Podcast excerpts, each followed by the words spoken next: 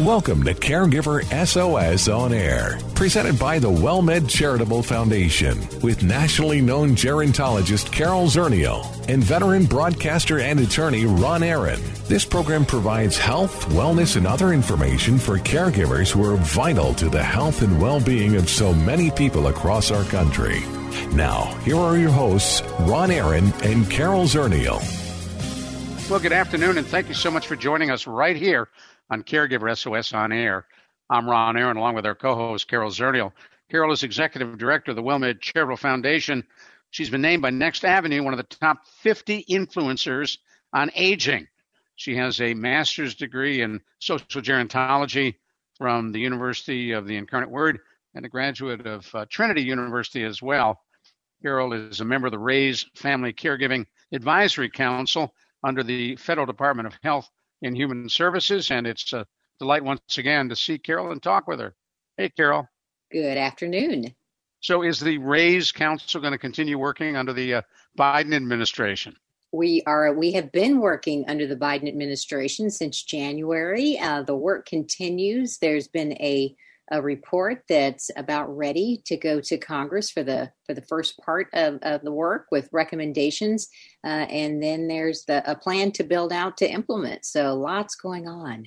Cool. That's really cool. Well, one of the things that uh, over the years since we've been doing Caregiver SOS on air that's come through in bits and pieces was your work as a long distance caregiver for family members, for an aunt, for your mom, and now for your dad as well. And it, it was intriguing to me, at least, to wonder how that works and if we can share some tips for folks who may be in the same boat, either as a caregiver here and a long distance caregiver family member is elsewhere, or maybe you're the long distance caregiver. And my only experience was uh, my brother who took over caregiving for my mom and dad in Cleveland, Ohio. I was living here in San Antonio and still do. And I remember at one point I called my brother and I said, you know, I got an idea about something that maybe would be helpful for mom. And he said, well, hang on. Before you go into detail, I'll get her on a plane to San Antonio this afternoon and we'll have all her stuff and you can take over. And I said, Jimmy, I'll tell you what, I'm going to hold that thought and you can continue doing the fabulous job that you were doing. And I never again offered a suggestion. And I don't know about your situation, Carol, but I know your sister's been uh, carrying a lot of the uh, heavy lifting. So, talk to us about long distance caregiving. Well, you know, I think that you've really hit uh, kind of the nail on the head in terms of myself and any family member. Anytime you're the on the caregiving team, but you're not the primary caregiver, you're not the one that's there in person. If there is one in person, right? So there's two kinds of long distance caregivers. One of them is in the supportive role, um, like I am in this particular situation, and, and was with my mother. Um, and the other is when there's no one really at home and you're doing all the caregiving long distance because mom or dad or whoever it is um, lives by themselves still. And so when when you're in the supportive role, you you know you've got to recognize you're not the star.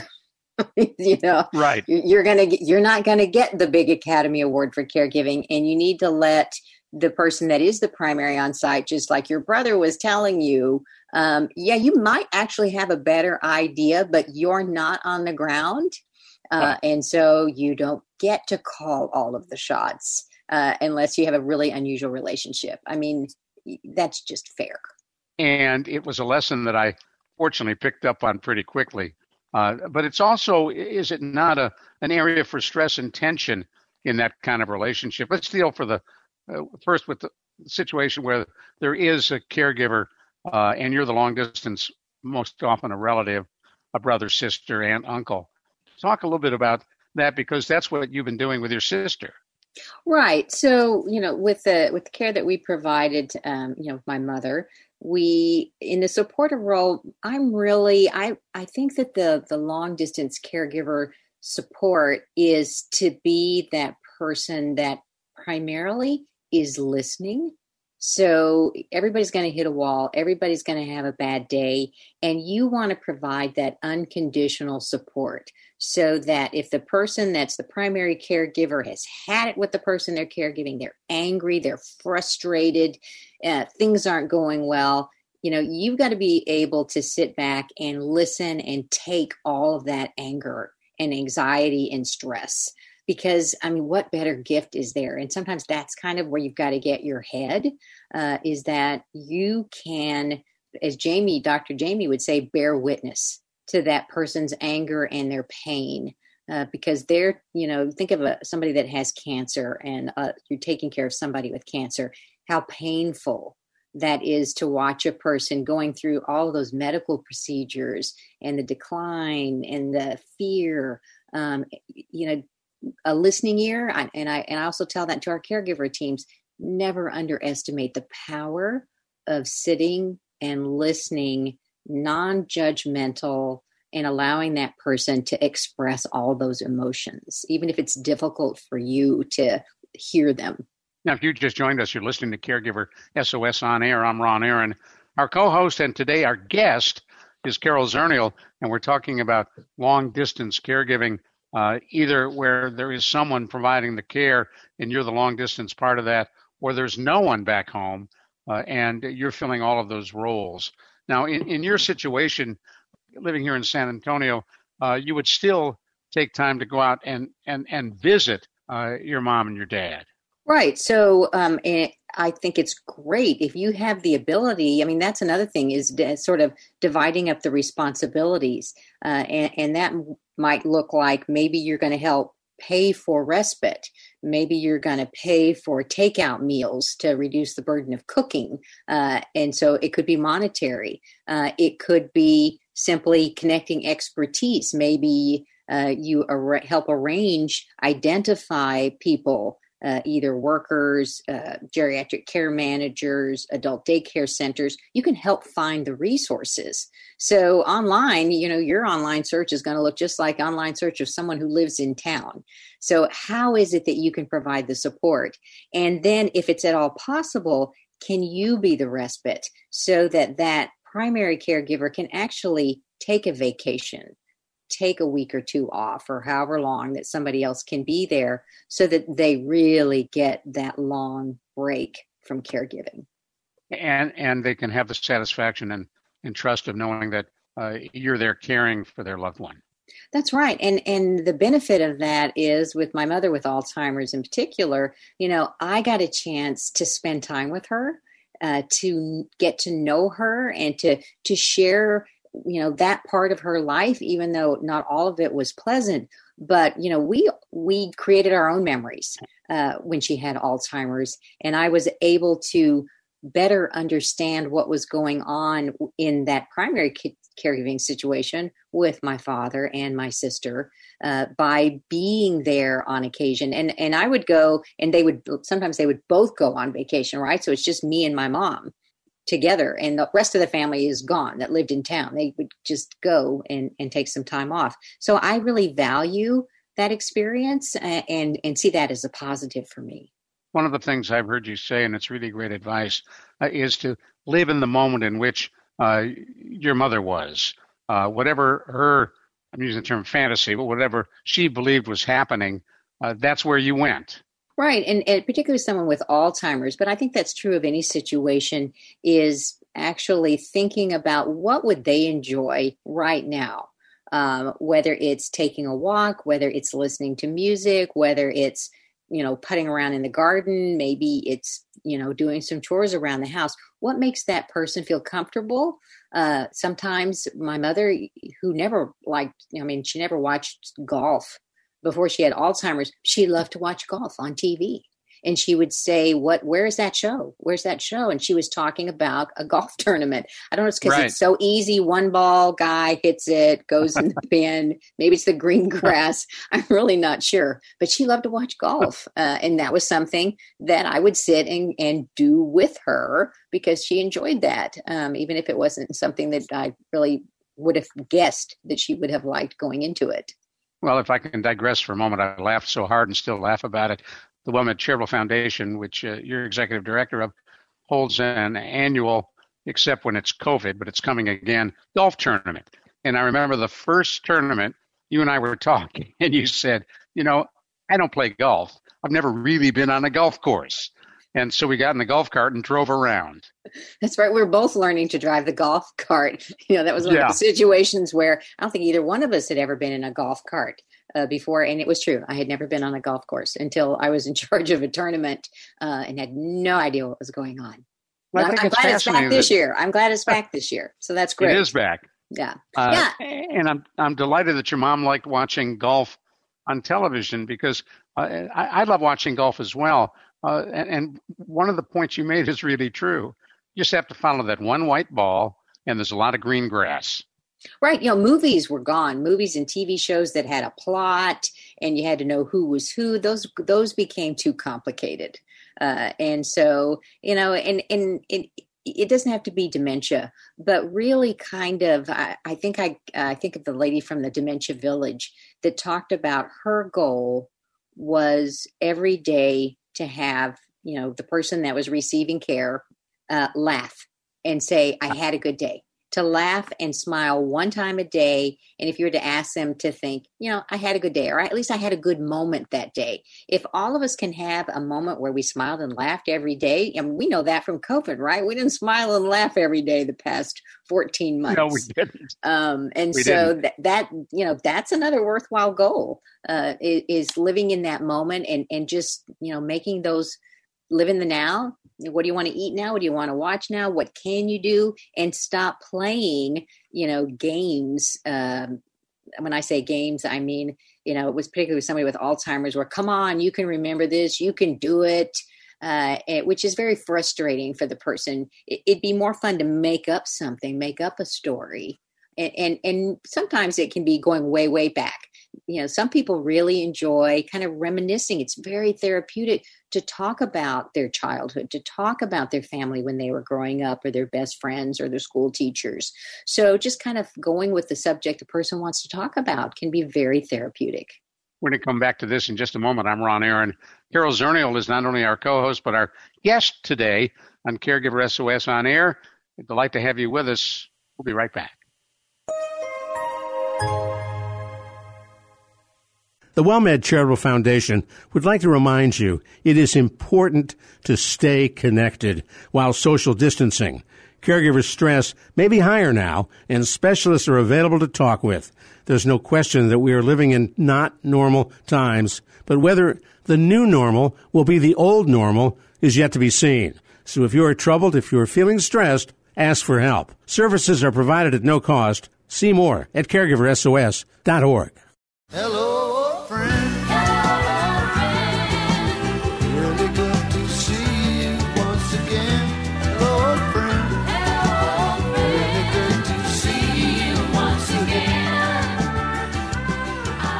Thank you for being with us here on Caregiver SOS On Air. I'm Ron Aaron. Our co-host Carol Zernial is our guest as well today as we talk about long distance caregiving, either where there is a caregiver back home with your loved one and you live in another city, as was Carol's situation, or you live in another city and uh, the person for whom you are caregiving is alone and you're trying to do it all long distance, which I, I have to imagine is really, really tough. So, Carol, for people who are long distance caregivers and there's nobody back home, that's an incredible challenge. Well, it can be, and it really depends on the situation. So, there may be a time period, and, and maybe it works over the long term, where you can periodically, you know, show up, buy groceries, put things in the freezer, help get the person organized, um, call every day, and uh, arrange appointments long distance. So there, there's a lot you can do now, particularly with the internet and online scheduling and and conference calls and video chats. I mean, the world got a lot easier for the long distance caregiver over the COVID period because suddenly telemedicine. Um, I've been in telemedicine visits uh, before with uh, you know some of my relatives uh, in the recent you know just during COVID. So using the technology to help you get organized i mean there's just there's a lot you can do now long distance um, but probably you are going to have to show up and every once in a while and if you can't do that then i really do encourage families if you've got a loved one who's living alone and needs support to have a geriatric care manager in that community, kind of in your hip pocket. Maybe you don't need them all the time, but if you don't have a family member or a friend, I'm talking really you don't have anybody else, and you need a professional to make sure things are really okay that's a great person to have. If if you've got a, a next door neighbor, and a lot of us get by with the next door neighbor or the lady down the street who brings an occasional meal and checks on the house and makes sure the mail's been picked up, and will call you um, if they notice something is amiss.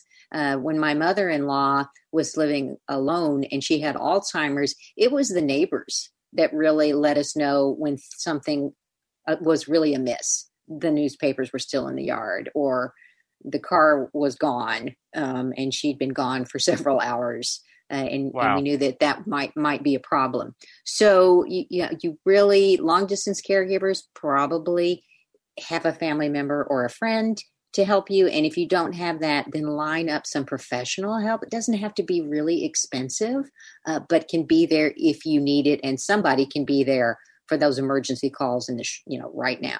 Now how do you find a geriatric care manager well, I always call the area agency on aging in a community when I'm looking for professional help because usually they can help identify those professional geriatric care managers that they know from the community. Uh, people that have resources usually can pay for you know hours, uh, but you can pay for an assessment, right?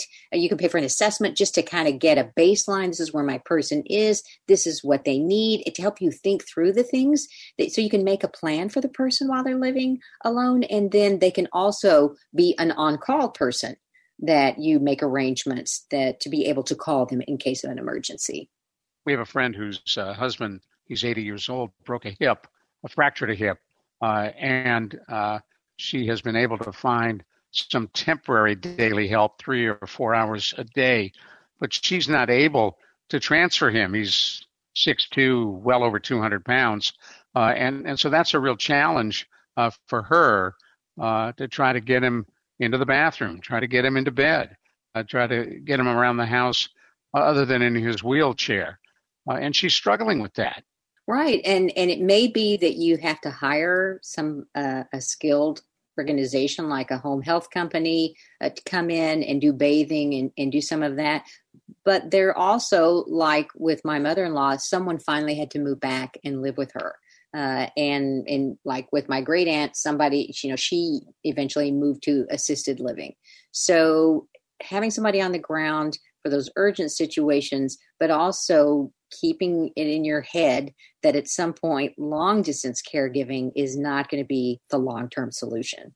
And in finding a uh, a home, uh, whether it's uh, assisted living or full scale nursing home, how do you do that long distance? it's almost an impossible challenge. Well, there are organizations, again, uh, some people make their living by helping to find placement. There are organizations that do it at no cost. Uh, and so, if you're looking for resources for caregiving and for older persons in any community, I mentioned the Area Agency on Aging. They have, uh, you can find yours if you don't know where it is. You simply go to uh, eldercare.acl.gov, and that's eldercare.acl. That stands for the Administration for Community Living.gov plug in your zip code and you're going to get that area agency on aging right there automatically where you live where you plugged it in for that zip code.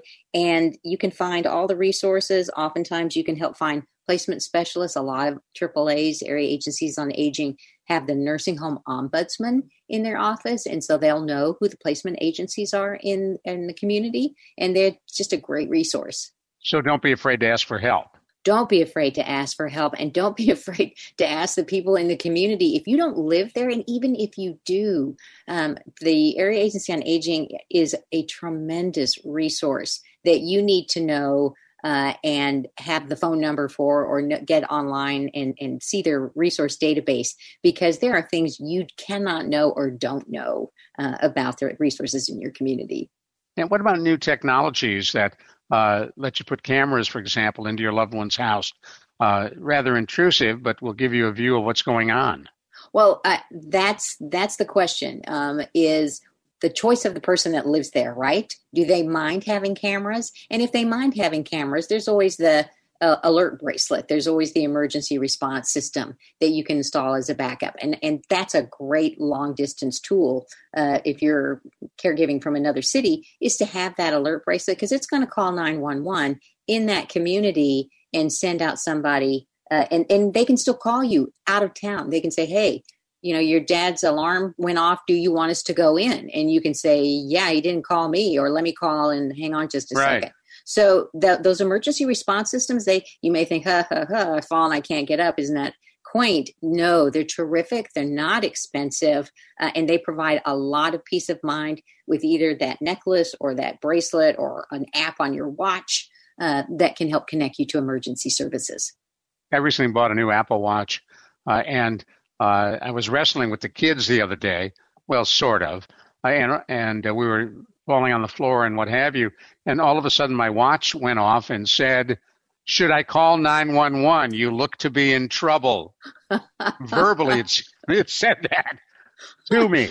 Uh, should I call 911? You're you like, yeah, there you go. Trouble. See how easy yeah. that was? You know, I was like, I was right. talking to somebody recently and I don't have Alexa in my house. And she was trying to talk to me about how she used Alexa. And she said, she started whispering because oh. Alexa oh. was listening and she didn't want Alexa to turn on while she was talking right. about Alexa, which that's the reason I don't have Alexa. So cameras in the house are great if the person that you're caring for thinks they're great and it has comprehension, understands exactly what that means. There are also sensors, smart house technology that will measure how many times did a person get up in the night? Where did they go in the house? Uh, and that way you can see if the person is active or if they've gone to the bathroom 20 times during the night. Maybe right. that's a medical concern for you. Well that's interesting. I didn't know about that uh, those sensors. Yeah all of the the technology changes every year. It gets more it gets better to help you but it also gets a little more intrusive uh, for those of you who are paranoid about some of the technology but it can be very helpful for a long distance caregiver now, for somebody who is listening who is about to become a caregiver, either long distance uh, or right here, wherever they happen to be living, what are some of the things they should be thinking about uh, before they take over that responsibility? Well, I think they need to have eyes wide open and understand the situation. Uh, and understand what might happen to kind of develop a plan because there are fin- tremendous financial implications if you're going to quit a job and become a caregiver. If you quit uh, working and you're middle aged, you're going to give up over $300,000 probably in salary and lost retirement benefits. And a lot of people do that because they love their mom, their dad, whoever it is that they're needing to care for without really thinking about the implication for themselves. Uh, and so, can you financially do that? And then, are you in person? Is it going to be long distance? How are you going to handle emergencies? What does this look like in the long term? You know in, and really lining out the medical care the legal issues the financial issues and then all of those supports that are needed in the home which I, what if you repeat those back you'll find out that's a lot. It is a lot. Uh, and, and, then of course uh, get familiar with your area agency on aging that's right. Understanding what's available and what's not available. And sometimes we don't even know the questions to ask which is why I like to talk to the area agency on aging and just say, hey, I'm thinking about becoming a caregiver. You know, what's it like uh, in this community to get help for my loved one? And a lot of times they can tell you what's there and what's not there. If you're in a rural community, a small town, you may not have adult daycare as an option. And then the other thing is understanding uh, if your loved one is on Medicare, what Medicare will cover and what it doesn't cover. That's right. And and if you plan on or think the person is going to need to be on Medicaid because they might go into a nursing home, there's a look back period of five years. I have a relative right now that's looking at that. Uh, and there are things that you do and you don't want to do that will disqualify your loved one for Medicaid. So that those financial and legal issues, a good elder law attorney that can help you with estate planning, again, that's another investment that I believe is very worthwhile. Uh, even if you, you know, whatever you can get, uh, and I know it, it's not necessarily cheap, but it's money well invested if you can do it. And let's pick up on something that you danced over. Medicare does not cover long term care or long term nursing home or assisted living. Absolutely. Your choices are public pay or private pay. So your loved one either spends down to poverty, literally poverty, and goes on Medicaid, or it's private pay. Assisted living is going to run you around fifty three hundred uh, to seven thousand, and a nursing home is seven to eight thousand a month. A month. A month. And at that age, it's too late to get long term care insurance. Yeah, long term care insurance is not going to cover you. If you're young, if you're in your 30s, investigate long term care insurance. Uh, if you're middle aged, it's going to be too expensive. It's better just to pocket money into savings uh, in some kind of a vehicle that can help pay for your long term care when you get older. Carol Zernial, thank you. This has been fascinating. I appreciate it and appreciate your time. And on your behalf, let me say thank you to our audience as well. I'm Ron Aaron. Thanks for listening to us right here on Caregiver SOS On Air. You've been listening to Caregiver SOS on air, an exclusive presentation of the WellMed Charitable Foundation. We welcome emails with suggestions and comments on this program at radio at wellmed.net. Join co-hosts Carol Zernial and Ron Aaron next week for more on caregiving, improving the health and well-being of caregivers and their care recipients everywhere. For more on caregiving and podcasts of our programs, visit caregiversos.org.